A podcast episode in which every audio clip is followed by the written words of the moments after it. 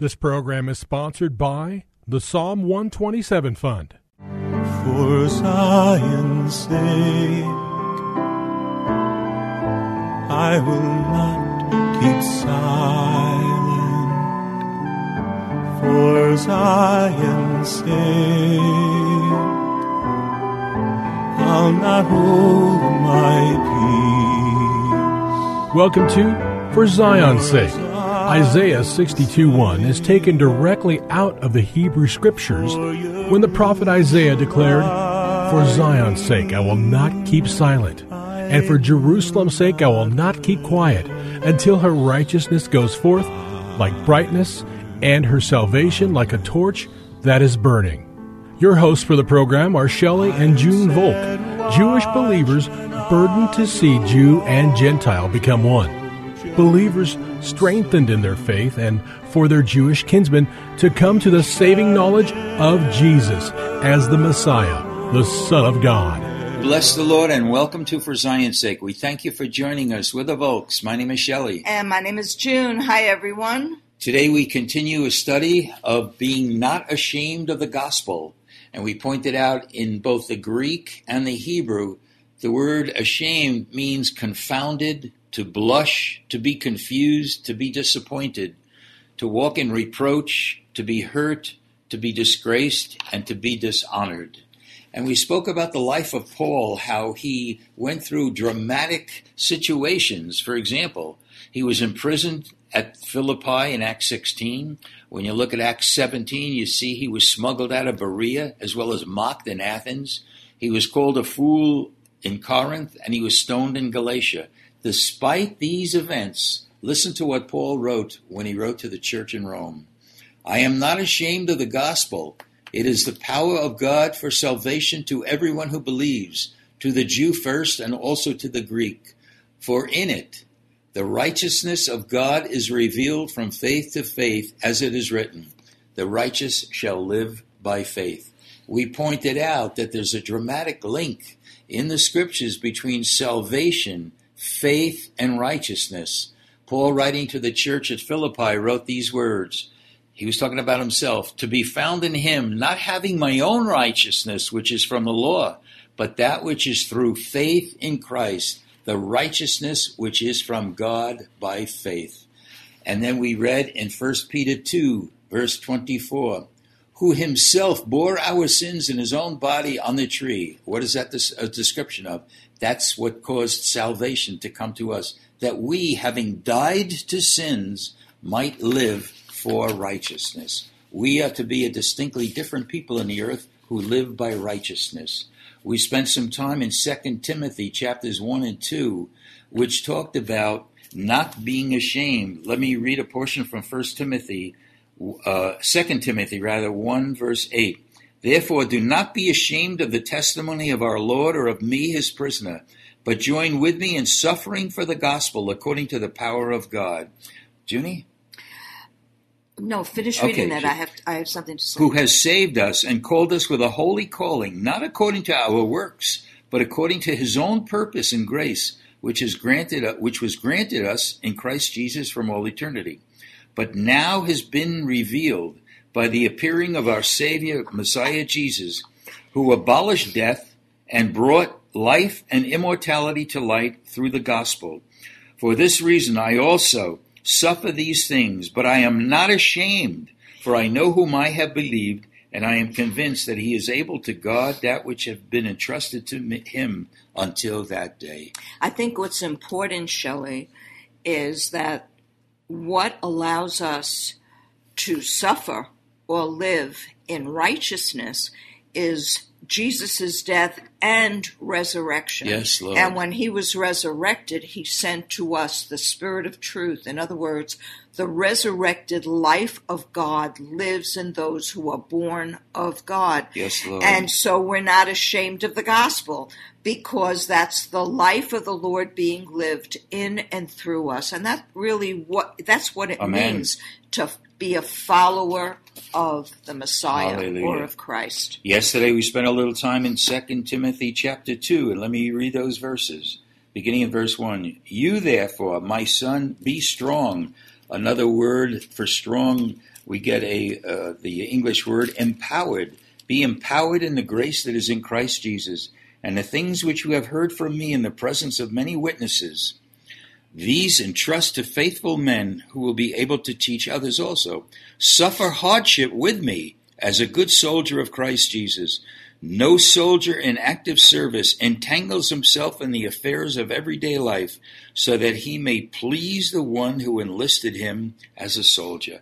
Junie, that's so powerful, and we all need to really live that way, not to get entangled in the affairs of the world, but we've been called to be part of the army of the Lord in these end days, and we must listen to our commander in chief.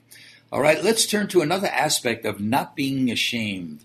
All right, if you have your Bibles, turn with us to Psalm 25, verse 20. Listen to this verse Keep my soul and deliver me let me not be ashamed, for I put my trust in you. June, in these simple words, we see that we are not to be put to shame, but it takes one thing that is putting our trust in the Lord. And I'd like to read from the Amplified and go on to the end of that psalm. Consider my enemies, for they abound. They hate me with a cruel hatred. Oh, keep me, Lord, and deliver me. Let me not be ashamed or Yes. disappointed, for my trust and my refuge are in you. Let integrity and uprightness preserve me, for I wait for and expect you. Redeem Israel, O God, out of all her troubles. Hallelujah. Do you really trust the Lord? If you don't really trust the Lord, I believe you're going to be ashamed of the gospel. All right, let's stay in that psalm. Let's go to the beginning of it Psalm 25, verses 1 to 3. To thee, O Lord, I lift up my soul. O my God, in thee I trust. Do not let me be ashamed. Do not let my enemies exult over me. Indeed, None of those who wait for thee will be ashamed. Those who do treacherously without cause will be ashamed. Again, it's so easy to get ashamed, to be ashamed of the gospel. And here we're seeing an antidote to that is putting your trust in the Lord.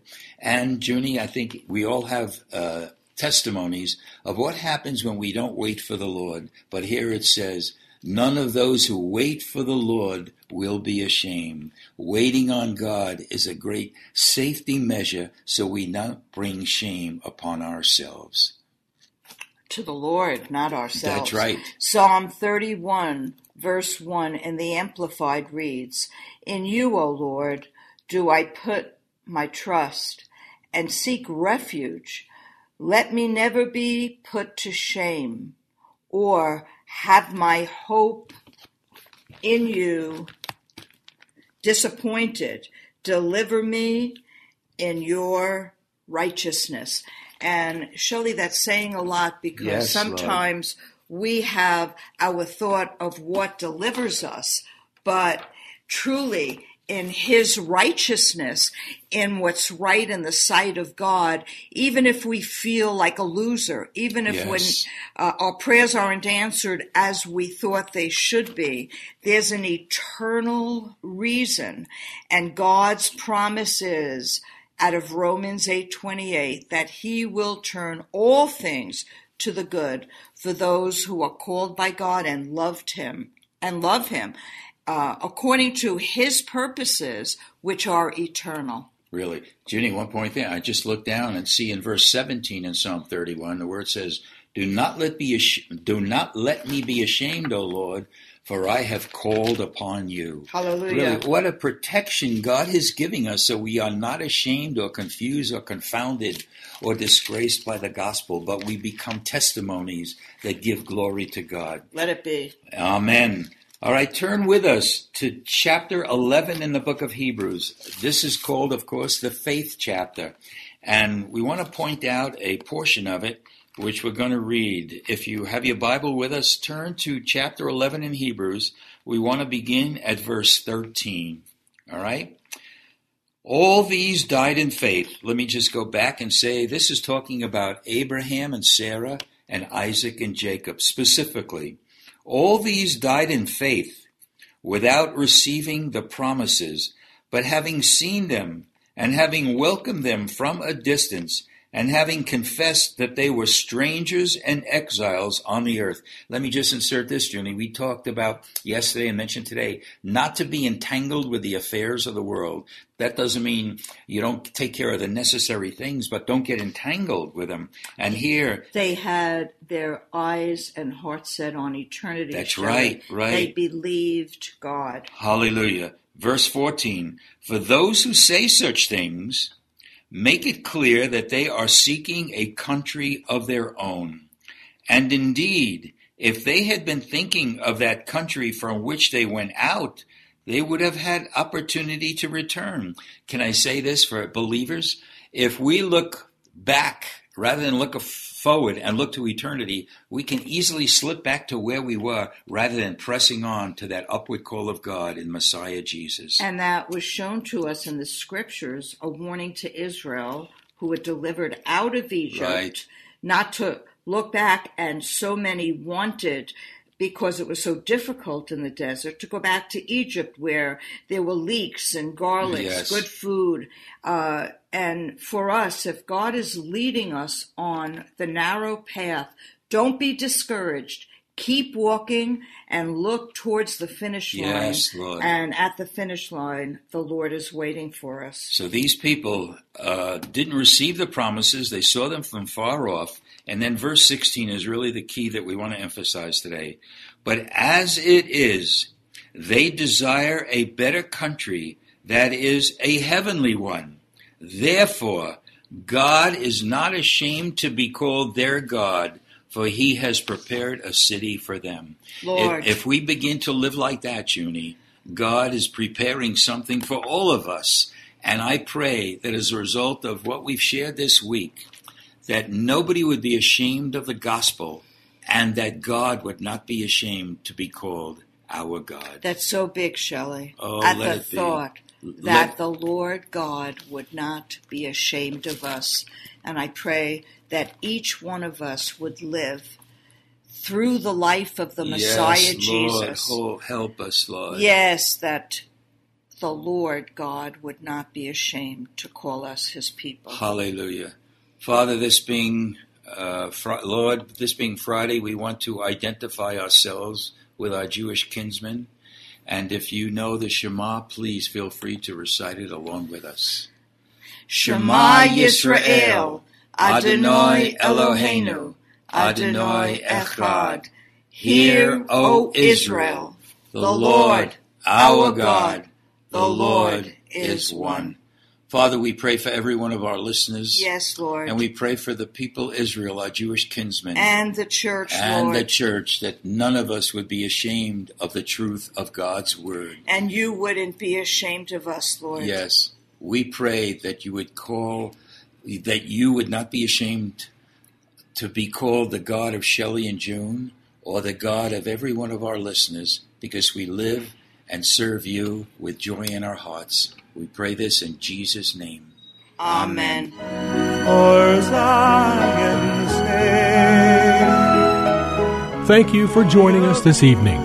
If you would like to get in touch with Shelley and June, you can write to them at P.O. Box 1784, Scottsdale, Arizona 85252. That's P.O. Box 1784, Scottsdale, Arizona 85252. And you can also contact them on their website, shelleyandjunevolk.com. That's shelleyandjunevolk.com. Until next time, the Lord bless thee and keep thee.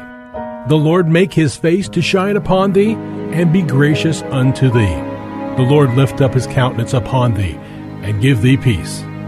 This program was sponsored by the Psalm 127 Fund.